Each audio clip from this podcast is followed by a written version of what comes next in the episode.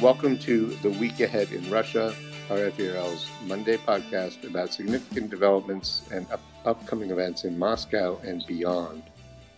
I'm Steve Gutterman, and my guest today is Ruth Deyermond, a senior lecturer in the Department of War Studies at King's College London and a specialist on Russian foreign and security policy, U.S. Russia relations, and European security. Uh, Ruth is a first time guest, and it's great to have her on the program. Thanks very much for joining me today, Ruth. Thanks. Thank you. Thanks very much for inviting me. All right. Well, welcome. Um, it's great to have you on the on the program. Now, I, am going to preface my first question by saying um, that while a few guests uh, have mentioned Crimea in the past, I don't think I've ever made it a topic of this podcast and I'm going to provide, um, bear with me because I'm going to provide some background to kind of explain why.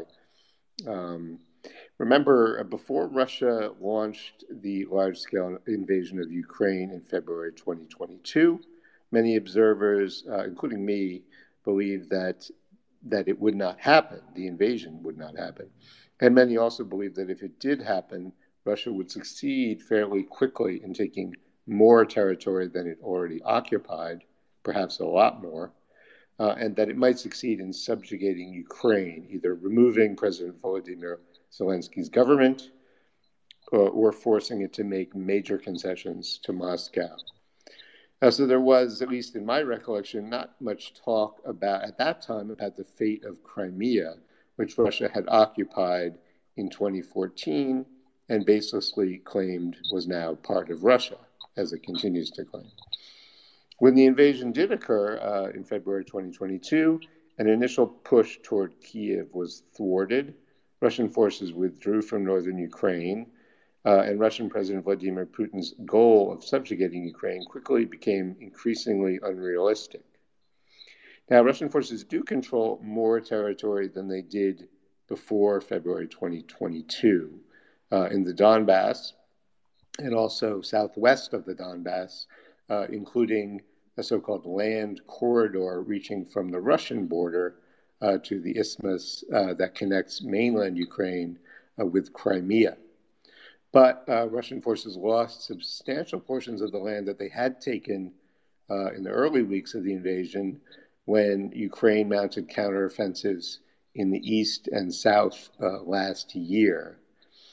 Uh, that included the city of, of Kherson, which Ukraine took back, uh, which is kind of north uh, of the of the um, isthmus that north of Crimea. And now Ukraine is expected to soon mount a major new counteroffensive. Uh, at least one Ukrainian official says it's already begun.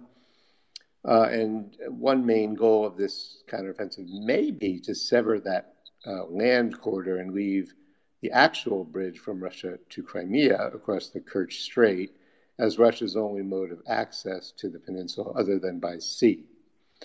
Uh, now, I don't want to get ahead of events, certainly, um, but I've provided this background to try to explain sort of why there is now and has been for many months plenty of talk about Crimea uh, and its fate, um, including the question of I mean, Kiev and, and the West, of course, um, reject uh, Russia's claim to Crimea.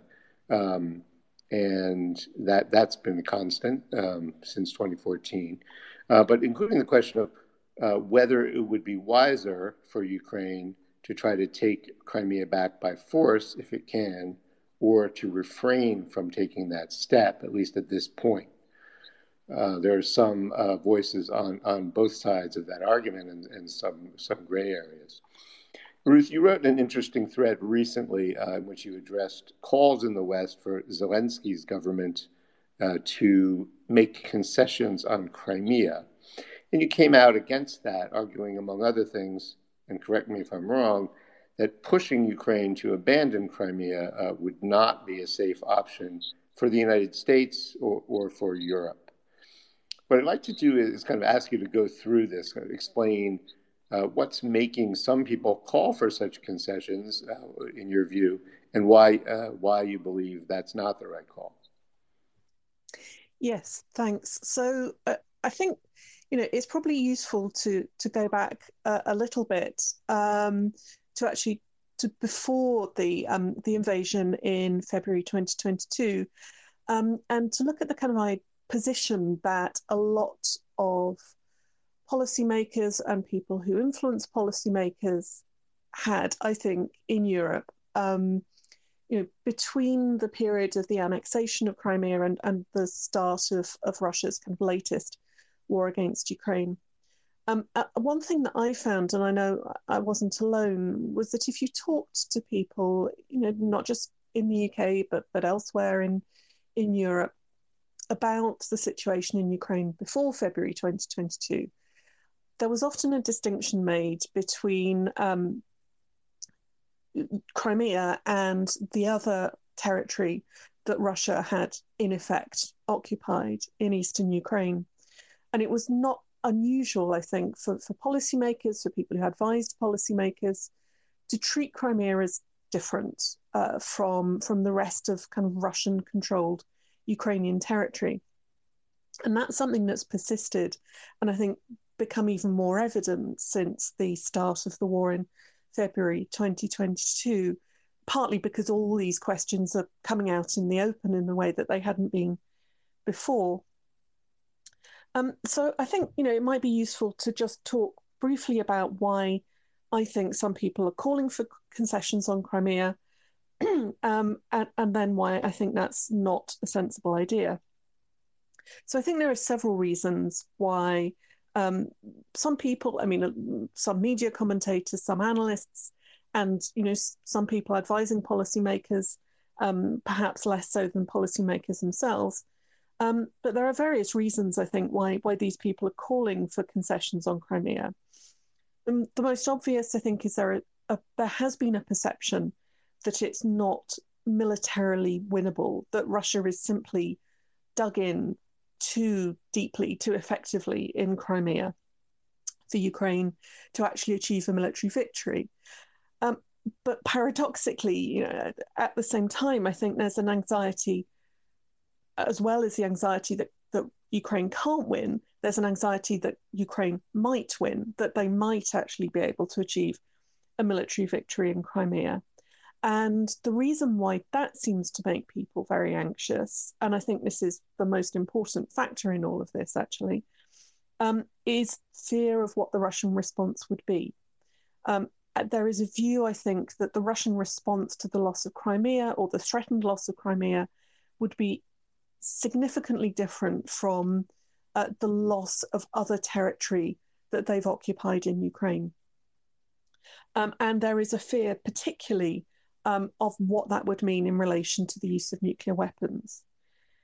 So there is an anxiety amongst some people that the status of Crimea is so particular compared to other Ukrainian occupied territory that if there was a threat of losing it for, for Putin, for the Russian government, then that would be an incentive for the Russian government to consider using nuclear weapons, uh, almost certainly tactical nuclear weapons, not um, anything larger than that, although clearly that would be horrendous in itself. And that anxiety uh, about the possibility that, that the loss of Crimea could trigger Russia using nuclear weapons derives from a sense that the Russian government regard Crimea as fundamentally different um, from the rest of these occupied territories. Um, both Russia as a whole, uh, also the Russian government, and also Putin personally. We know if you go back and look at what Putin has said about Crimea, mean, go right back to um, the period of annexation in 2014, um, uh, Putin talked about Crimea as historically part of Russia and the foundation place of um, uh, the Russian Orthodoxy, so Russian religion, um, and Russian national identity. So it's been turned into this space of um, core Russian national identity in the way that Putin and others have talked about it. And unfortunately, that seems to have had some traction with some people in the West as well. Again, if you if you talk to some people, mean, policymakers, people around them, you do still, regrettably, occasionally hear them saying that um, that Crimea is essentially Russian. I mean, this isn't a widespread view, thankfully, um, but this this Russian governmental view of Crimea as essentially Russian has has had some kind of traction in the West, and so I think what that does is create an understanding or an anxiety that this very special status of Crimea could lead to to Russia using nuclear weapons if there is a feared loss. Now, I think that this is wrong, um, uh, irrespective of the moral case, which I, am not going to touch on here. I mean, I don't think there's any debate about this. You know, Crimea is Ukrainian territory. It's legally recognized. It's been legally recognized by the Russian government in, in treaties in the past. But even setting all of that aside, I think this view is, is fundamentally wrong. Um, I mean, I would caveat what I'm about to say by saying that we can never be sure um, that, that the decisions that people take in war are correct, of course, but also um, that in relation to nuclear weapons, you know, it is not clear what the right answer is here, right? Um, and all possible paths have risk attached to them. So I'm not saying that it's impossible that the Russian government might use or consider using um, weapons of mass destruction if uh, their occupation of Crimea was threatened. Uh, but I do think that actually this is um, not a significantly greater risk uh, than other risks that are involved in not doing something about Crimea. So, I mean, I, I, think one thing to note is that you know the Russian government has been threatening terrible things um, in relation to Western assistance to Ukraine for almost the whole war, and and to date, it hasn't followed through on any of those threats. Um, you know, so I think that's that's one thing to to kind of bear in mind, which is again not a reason to be complacent, but it is something to note. Um, and we know that clearly there has been dialogue with the Russian government um, by people in the West about you know the, the very very serious consequences that would uh, follow for Russia were Russia to attempt to use uh, nuclear or other weapons of mass destruction. I, beyond that, I mean, I think the reason why uh, Crimea uh, remains a significant security risk, uh, it, as long as it is in Russian hands, is that it its strategic position, um, you know, the, the role that it has for the wider Black Sea region means that as long as Russia occupies it, it Russia will have the, the capability to, to present as a security threat, uh, not just to Ukraine, but and not just indeed to, to NATO, um, but to the whole Black Sea region. And that clearly has very significant security implications for the states beyond the Black Sea region, um, you know, across Europe and indeed, therefore, for the United States, because everyone is a member of NATO.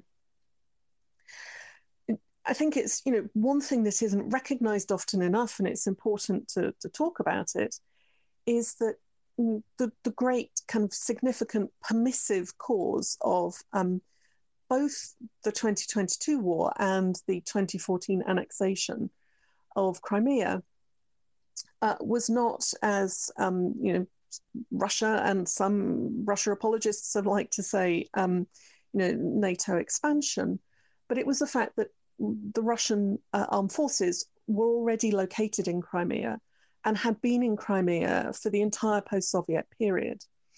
So in the 1990s, the Ukrainian government and the Russian government, after a very long and complicated process, ended up signing a basing agreement which allowed the Russian Black Sea Fleet to remain, excuse me, in Sevastopol uh, in Crimea. And that meant that Russia had a military footprint in Crimea, a very significant one, um, the the base or the bases in uh, Crimea were and are hugely important for the Russian armed forces. And so in 2014, uh, when the Revolution of Dignity occurred, uh, this generated clearly considerable anxiety in Russia in the Russian government about the fate of um, its bases in Crimea. And this seems to have been one of the things that drove the annexation. Of course, once the annexation had happened, that facilitated the war in 2022 because clearly, as we know, the Crimean Peninsula was central um, to the, the start of the war, Russia's invasion in 2022. So, this has been a problem for Ukrainian security for the whole of the, the period since the collapse of the Soviet Union. And um, it, it remains, I think, a wider problem for European security and for NATO security. You know, as, as long as Russia is in this space, it has the capacity, I think, to cause a significant kind of security threat uh, to to the region, um, to the continent, and um, to to those connected to the continent beyond it. So I, I think for those reasons, um, while acknowledging the risks that come with, um, you know, Russia losing its control over occupied Crimea, at the same time, I think we need to recognise that the other risks are at least as significant. At, at least they are, in my opinion. And there's a wider point here, which is that something people are understandably reluctant to recognize, um, which is that there are really no kind of good options. There are no safe options at this point. So the the Ukrainian government, um, the governments of NATO states, are all left with choices between difficult and dangerous options. And for me, allowing Russia to remain in Crimea is not the best option Thanks very much, uh, Ruth. That's that's that's uh, fascinating. I, am going to ask a follow up question to that, which is, uh, I think you've focused. Fair to say you focused mostly on, in terms of uh, the the threats that would remain and and and perhaps grow if, you know, if Russia were to uh, remain in control of Crimea. Um, would be uh, sort of military threats, uh, you know, the, the, influence in the Black Sea and the, the ability to, you know, to, to maybe launch new attacks. Is there also, and, and you may have mentioned this as well, is there also kind of a, I wouldn't, I guess I wouldn't say moral, but is there a, a, a, an aspect of it in terms of, well, this is again sort of to some degree rewarding Russia, or, or you know, Russia would see, okay, they're letting us have Crimea, so um, you know, so we're, we're, gonna we're gonna take more again. I mean, I would say that that was one of the factors in in in in uh, that led from 2014 to 2022. Yes, absolutely. Um, I, I, I entirely agree with that. I mean, I think there are two possibilities, or probably a range of possibilities, but but they group around I think two outcomes in particular, you know, if Crimea isn't liberated, one would be, and I, I find it hard to imagine a scenario in which this occurs, but you know, a situation in which the international community recognizes Crimea as as Russian, right? And you know, forces the Ukrainian government in effect tries to coerce them into to signing a peace agreement that that recognizes Crimea as Russian. I don't see that as likely. Uh, uh, although you know I've been wrong before, and, and like you, um, was wrong about the war. I did not expect this war to start, um, or at least not on the scale it did. But the other kind of uh, possibility, and the one that I've always thought would be the most likely, would be a kind of variant of, I suppose, of the Minsk agreements, um, in which although Crimea might be recognized formally as still being part of Ukraine, um, you know, there were no steps taken to actually reunite Crimea with Ukraine. And in fact, you know, there is pressure to have a kind of de facto recognition of Crimea as, as no longer part of Ukraine. And I think that's I agree with you. I think that's enormously dangerous uh, for all sorts of reasons. Uh, particularly because I do think it would it would encourage further adventurism on the part of the Russian government. You know, when they get to a point at which they they would be capable of it again, because of course it's very difficult to see how, um, given the state of the Russian military, after a year and a quarter of war, very difficult to see how they could um, launch anything like this again in the near future.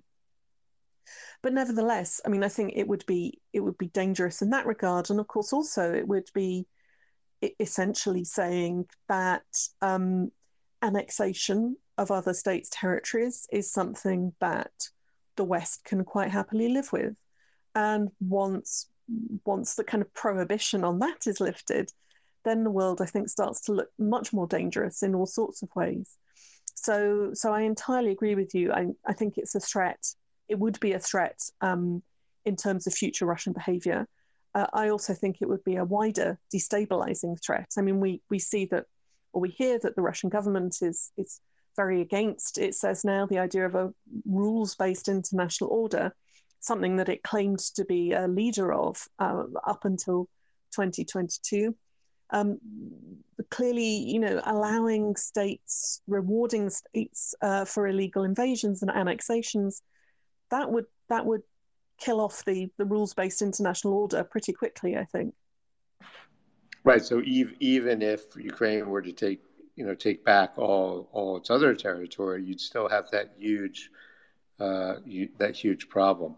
All right. Well, thanks very much. Um, now, the other question I wanted to ask uh, is actually a bit broader, perhaps. Um, it also stems from something you mentioned on Twitter. Um, about a class at KCL. You wrote that at the last meeting of the class, um, sorry, uh, one of your classes for the semester um, uh, addressed, quote, how we see Russia's international situation in May 2023, that is now, and um, the threats and opportunities that creates for other states, unquote.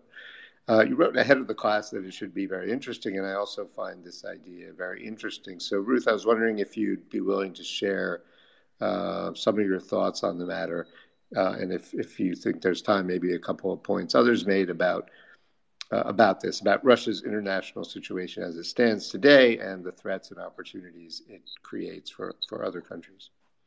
Yes, of course. So yeah, this was the discussion that um, that I, I, had with my master's students a couple of weeks ago, and um, thank you to, to any of them who are listening for a very very interesting discussion.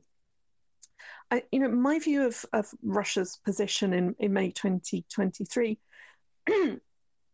is that it, it's really quite hard to imagine how much worse things could be um, in, in terms of Russia's international position. Um, I think you know, if, if you go back and, and think about um, the way that Putin and other members of the Russian government were talking about the aims of the war before the invasion and in the early days after the war began, then it, it was all about, excuse me, restoring Russian great power status, um, pushing back NATO back to the kind of mid 1990s position, resetting the strategic map of Europe, you know, Russia emerging as one of the key pillars of a, an emergent multipolar order. And all of that has been not only not happened as a result of the war, but Russia's aspirations in all these areas have been devastated by the war. So, I mean, just to take a few things, if we we look at what has happened in the last year and a quarter, you know, Russia's status as a kind of military great power, as one of the most fearsome uh, conventional armed forces in the world, has been radically undermined by the performance of the Russian armed forces themselves. I mean, it's been disastrous for Russia's military reputation. And of course, Russia has now lost an unimaginable number of individuals and staggering amounts of equipment. So not only is its reputation as a kind of military great power shredded, basically, um, but also its capacity uh, to act in the future, as I was just saying, has been radically undermined. Um, so it's it's lost status as a military great power. It's also greatly reduced in its cap- capacity to influence the West, I think, um, which is something that clearly the Russian government had been quite invested in uh, for, for many years. And its reduced capability to influence is evident both in the kind of positive areas. So clearly, Russian diplomacy in the West is now, um, you know, not effective to to, to understate the case. Um, but it, it's also lost influence, I think, to in a coercive sense. So the coercive capability in in relation to um, to the West has been greatly undermined. You know, Russia's ability to use energy as a coercive instrument has been reduced. Obviously, the fear of Russia as a military power is greatly reduced for the reasons that I just said. Um, Russia's capacity to influence um, domestic discussions I think, in the West is, is much weaker than people would have expected. Um, you know, certainly in the UK, it's very striking that the you know the support for Ukraine and opposition to Russia really goes across the political spectrum, except for the real extremes of right and left, and that's that's surprising compared to the position before. Um, there's also been much more seriously, I would say, for for Russia, a really significant loss of influence in relation to its neighbours. Um, and this is the case really across all the regions of, of, the territory of the former Soviet Union, if I can put it like that. Um, as in fact, one of my students pointed out very sensibly, uh, you know, if you look at countries like Ukraine, also Moldova, um, there hasn't just been a shift away from Russia and towards the West. You know, in security terms, but there's actually been a kind of shift in values um, and identity. And that's very significant because that's something it's very hard um, to reverse. But clearly, we've seen a reduction of Russian influence um, in uh, Central Asia, in places like Moldova and obviously Ukraine. Um, and at the same time, Russia has become hugely more dependent on China. You know, the, the relationship with China used to be more or less, you know, to, to a greater or lesser degree, uh, a relationship of equals, or, or there was a you know, fiction that it was a relationship of equals. Um, that's really gone now, I think. And, and I don't think anybody is under any illusions about the Russia China relationship really being, you know, a, a dependent relationship now. Um, and there's no obvious way back from any of this. So, you know, Russian influence, Russian military, great power status, um, the relationship with China, the loss of influence uh, amongst its neighbors. Very hard to see how Russia comes back from that. The one area that um, I think there has been a marginal shift um, in in ways that don't damage Russia, perhaps is is Russia's engagement with the states of the global south um, clearly the Russian government has made a huge effort to bring the states of the global south on side in relation to the war. And although we haven't seen outright support in most cases for, for the Russian government, there is clearly much less opposition to the war, much less hostility to Russia generally. In, for example, uh, states, some states in Latin America or in, in sub Saharan Africa, um, than there is in the West. So, I mean, that's not really a positive, particularly because they, you know, there haven't been you know, huge improvements in the the Russia global South relationship. I would say, but compared to the absolute disaster of of Russia's situation in relation to really everyone else, um, that's that's the most positive I think that you know position that Russia is in at the moment. Uh, thanks very much. That's a great uh, kind of synopsis of, of, of the, the position Russia's in. Um, I'm going to uh, open it up to questions. Thanks very much, Ruth, for your for your um, your insights. I'm going to open it up to questions. Uh, we can start. I do see one um, listener who would like to ask a question. Uh, Piotr Kurzin, I believe. You can go ahead and ask. Yeah, thanks, Steve. Um, hi, Ruth. Nice to hear from you again. Um, you know, I, I, I agree with a lot of what you said, but unfortunately, you know, I, I, I look at the world and, and, and the way that Russia continues to be, at least under Putin, you know, pretty resilient. And the election results with Turkey just yesterday, I think, illustrate that. You know, it's very much what Putin wanted. Uh, if I understand correctly, I think he's actually delayed the, the need of a payment by Turkey for some certain energy as a way to sort of try and uh, incentivize Erdogan to, to really, you know, win the election. So there continues to be this holding out of certain strongmen uh, in areas, and, and and despite everything that the West has tried to do with the sanctions, uh, the, the, economy is, you know, uh, is, is is ticking by. It's not great, but neither is it, you know, cataclysmically collapsing as we thought it might. Um, and it's also the problem that Russia has so many fingers in different pies, right? That's part of the reason I think the US didn't designate Russia a terrorist state, a sponsor of terrorism, because it, it just leads to too many potential spillover effects with North Korea, Syria, and, and, and other regions. But my question for you more broadly is. Um, you know, Crimea has obviously always been the uh, potential, I think, genuine red lines. The Russians, I think, can use the term red lines a lot and not really mean it, but what do you say could happen with Crimea if the Ukrainian counteroffensive didn't succeed as as we you know are, are suggested it may, um, and and and it suddenly becomes apparent that Ukraine doesn't have the capacity to, to to win the war outrightly? Do you think that Crimea could genuinely become a negotiation piece uh, in any negotiations? I understand that's still very far away, given both sides' uh, comments. But just curious how you think what could happen to Crimea in the context of the Ukrainian counteroffensive. Thank you.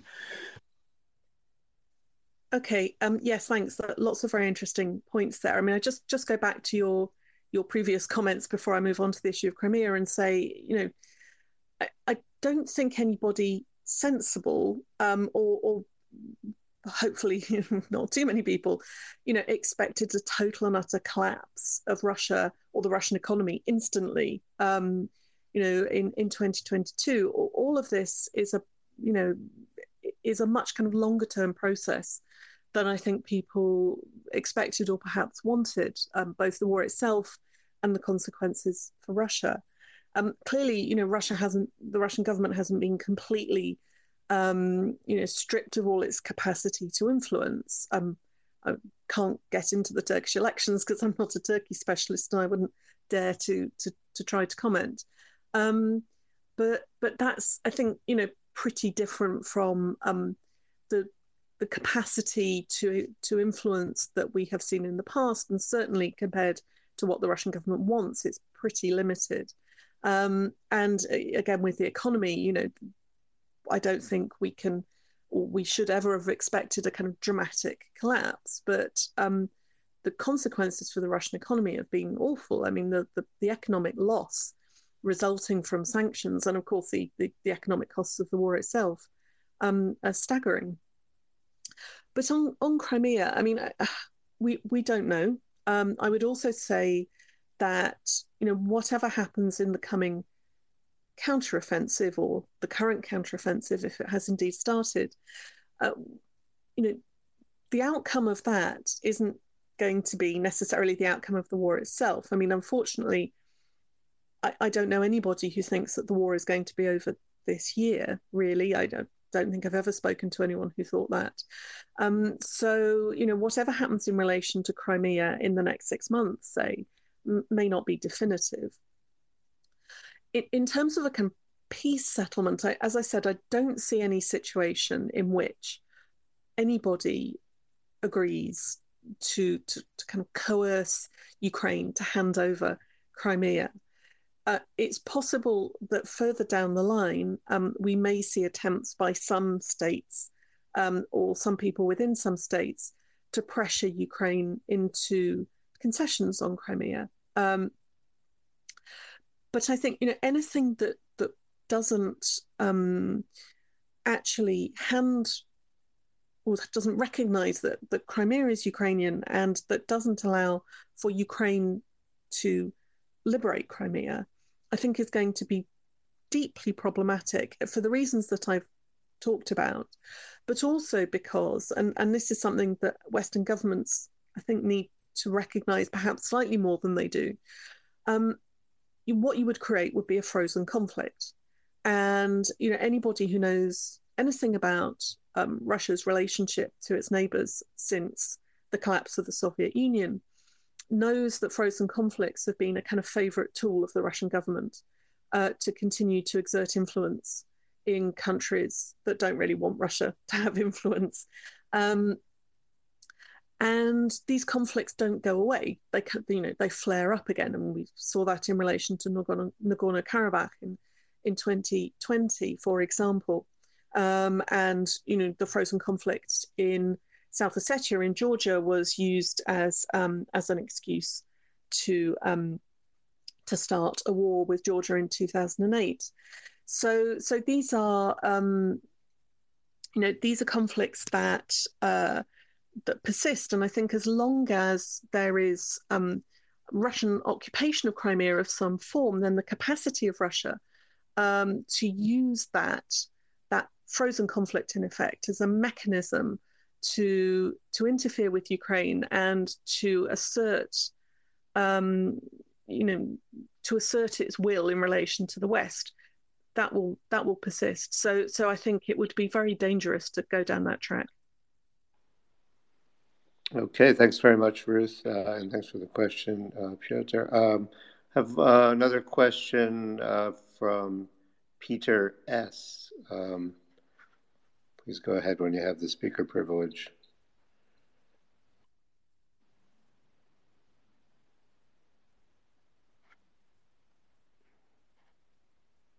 Peter S. Uh, your mic is off, but I think you can turn your mic on and ask a question or.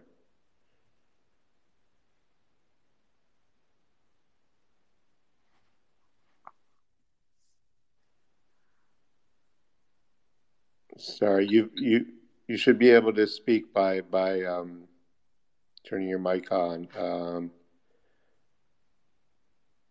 We'll see if we can get to that. Hi, was uh, that for me? Yes, yes, Peter. Yeah, Thank sorry. You. Um, yeah, can I just bring in a? I've heard what Ruth said, and I totally 100% agree with her very well put over arguments. I just want to add something else, which is really important to understand. Um, that is that uh, with uh, NATO and the West, uh, Biden told Russia that any nuclear use, and this is even a small battlefield tactical weapon, would have severe consequences. Now, what he meant by severe consequences was not a nuclear retaliation, but he would have to literally destroy the uh, Black Sea Fleet and literally have to kick Russia out. Now, this has two consequences, and I very much believe that uh, this is the, the whole reason for the slow input of weapons, the slow input of the F 16s, the reluctance, because should uh, Ukraine get the F 16s, the possibility of taking Crimea, is quite large.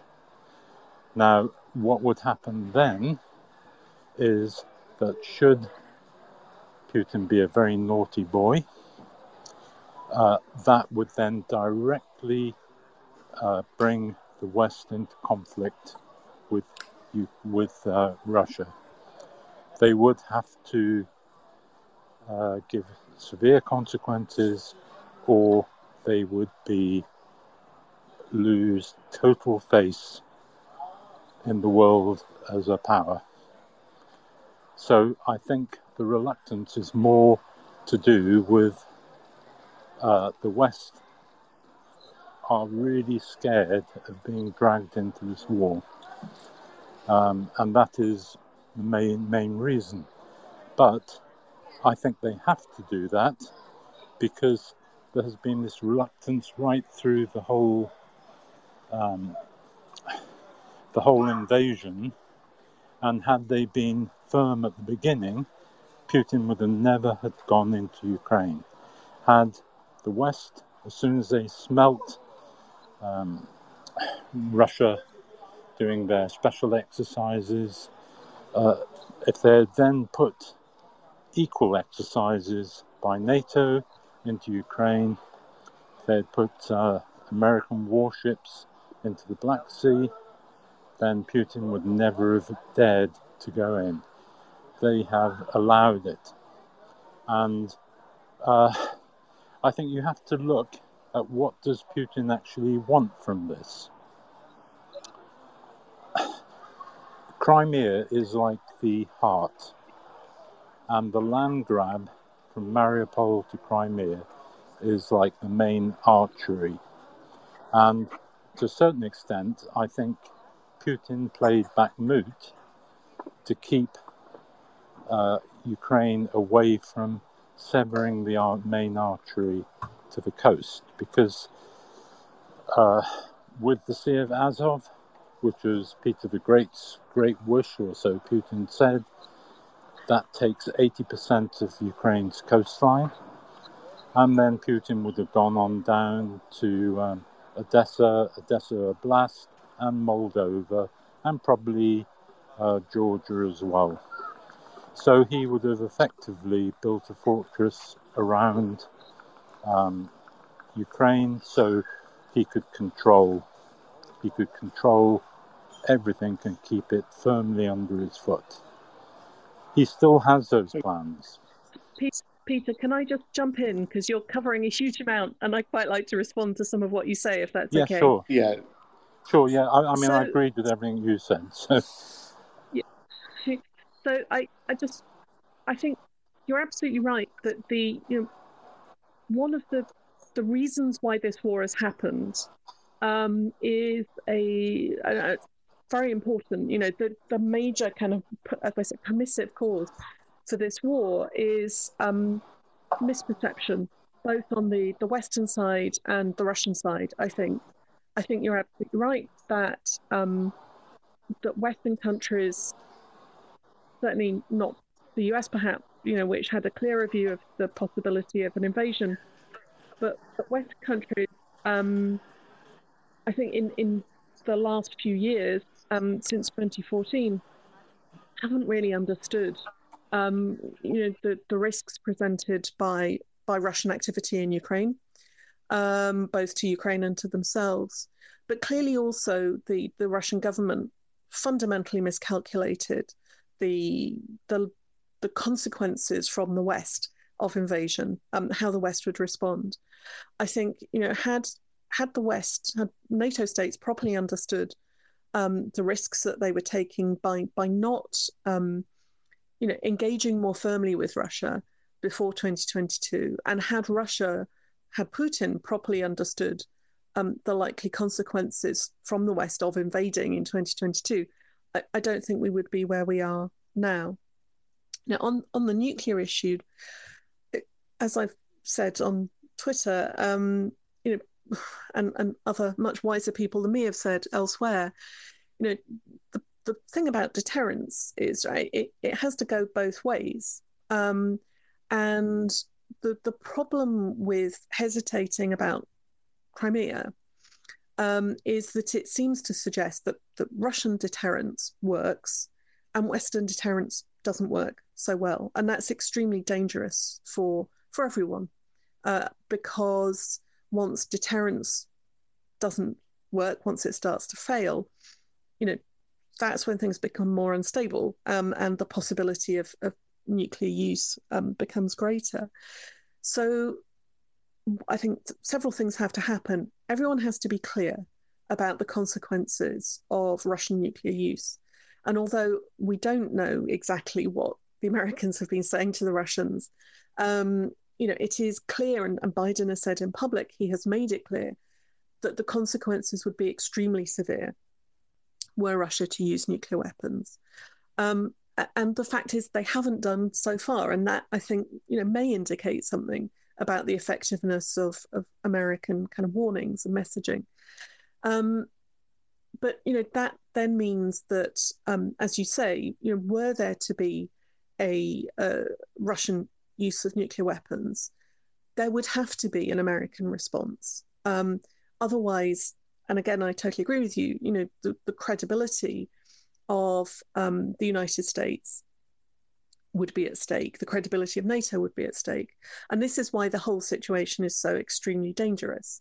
Um, why I say that there are no safe options, because the, the possibility of um, of the current war widening um, and pulling in the West is, you know, it, is something that we have to acknowledge. Right? I, I, everyone is working, I think, extremely hard to prevent that from happening.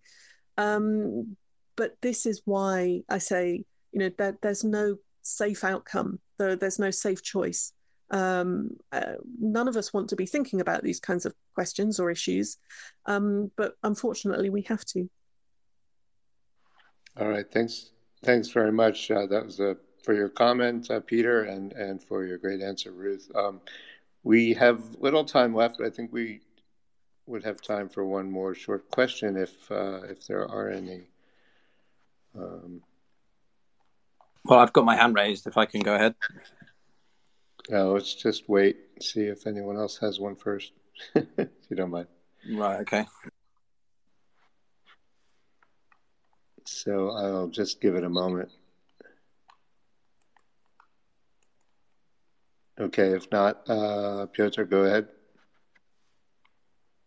Yeah, I, I think, um, I mean, there's a million and one things that we just covered there because Peter uh, talked a lot about different things. Um, I, I, guess I would frame it in this way, which is, you know, Ruth, I, I you know, I, agree with a lot of what you said, but equally, the the very website that we're having this conversation on has obviously become inundated with very pro or Russian sympathetic uh, narratives in the past few months, and that is um, that is that is a difficult thing to, to, to counteract because there, a lot of people just look at the West and the double standards and uh, and they say, well, what Russia is doing in Ukraine is no different to what you know the US is, is has has done, etc., etc. Um, so my biggest question I always like to ask people of your stature is, you know, one, how do we deal with this? How do we better combat against this um, uh, whataboutism? Um, but also, secondly, as I asked uh, Alexander Vindman on my podcast back in the fall, uh, do you not think that there is a little bit of hubris that the West has had in recent years over uh, the NATO Russian relationship? Uh, and that had there not been a better re- uh, engagement with Russia over, say, the 2000s, uh, some of these crises, conflicts, and, and, and so on could have been averted? Or is just is there a fundamental um, inability to do engage Putin because of who he is and what he wants? If that makes sense.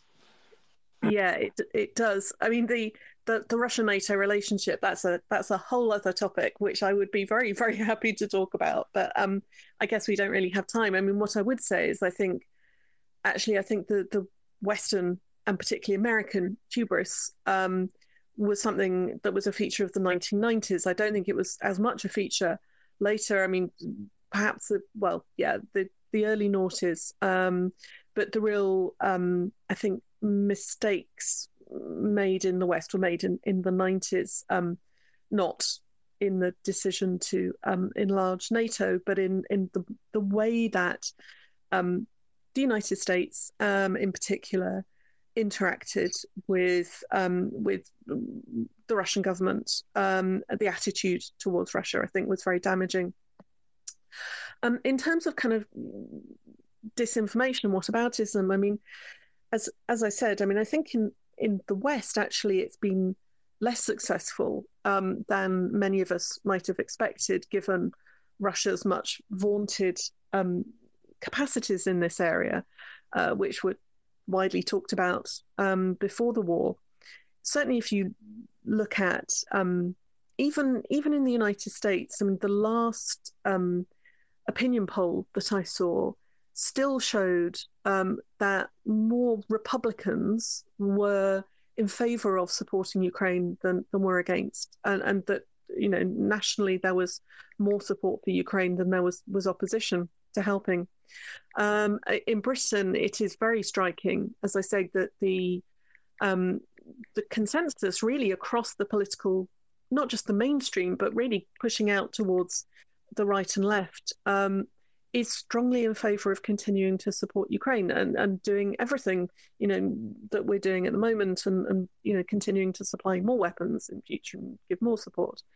And that's true from you know the left of the Labour Party to the right of the Conservative Party and, and spaces in between. Um, it's really only these these minor kind of small extremities on the right and left where you hear kind of Russian talking points being recycled. It's different in every country, of course, but I mean, we just haven't seen the Russian of disinformation lines on Ukraine getting the kind of traction that I think, as I say, many of us expected. Where there does seem to have been more success, as I said at the start, was was in is in relation to you know the so-called global South, um, and it's here that you can see Russia trying to um, you know warm over old kind of Soviet era narratives about um, you know Moscow as as the great kind of advancer of the anti-colonial struggle, uh, which, given that it's in, engaged in a colonial war at the moment, is um, is you know even for for Putin kind of impressive level of hypocrisy. Um, but I, I guess the question is what the effects are of that. You know, how has it significantly changed the outcome of the war. And I don't think at the moment we're seeing that it, it, is making a big difference. Now, you know, in the longer term, is Russian influence in other parts of the world problematic if you think that the current Russian government is problematic? Well, well, yes. I, I think it's something that Western governments and indeed Ukraine itself didn't pay enough attention to at the start of the war. It's obviously something they're trying to play catch up on at the moment. Um, but you know it's it's very easy for you know governments in other parts of the world to say look you know this isn't our war right? You know it's it, it's not happening on our doorstep. We have our own very significant security and other challenges in our region. It's a european problem so it's up to europeans to sort out. And i i don't think that's an enormously surprising position for them to take. Uh, thanks very much um, Thanks. I, I, I, hate to do this uh, when there's still at least uh, one question, but I'm, I'm afraid I'm going to have to uh, wrap it up because we're, we're out of time. Um, but uh, thanks thanks for your questions. Uh, I think maybe we have a, a topic for Ruth's next appearance if she's willing. Um, and uh, I'd just like to thank you, Ruth. thanks very much for joining me. Thank you very much. And yes, always very very happy to to be on this to be on this podcast. But thank you for asking me. Okay. Uh, hope to see you again uh, fairly soon. Um, once again, I've been speaking to Ruth Deyermond, a senior senior lecturer in the Department of War Studies at King's College London and a specialist on Russian foreign and security policy, U.S. Russia relations, and European security. And I think we touched on all of those things uh, today. And my name is Steve Gutterman, editor for Russia, Ukraine, and Belarus in the Central Newsroom at RFERL. As I mentioned, this conversation will also be published as a podcast, and you can subscribe to The Week Ahead in Russia and other RFERL podcasts on Apple, Spotify, Google, or wherever you listen to podcasts. Uh, we'll be taking a break next week, but I'll be back on June 12th for another edition of The Week Ahead in Russia. Meanwhile, please keep an eye out for my newsletter, The Week in Russia, on Friday. Thanks for listening, and thanks for your questions.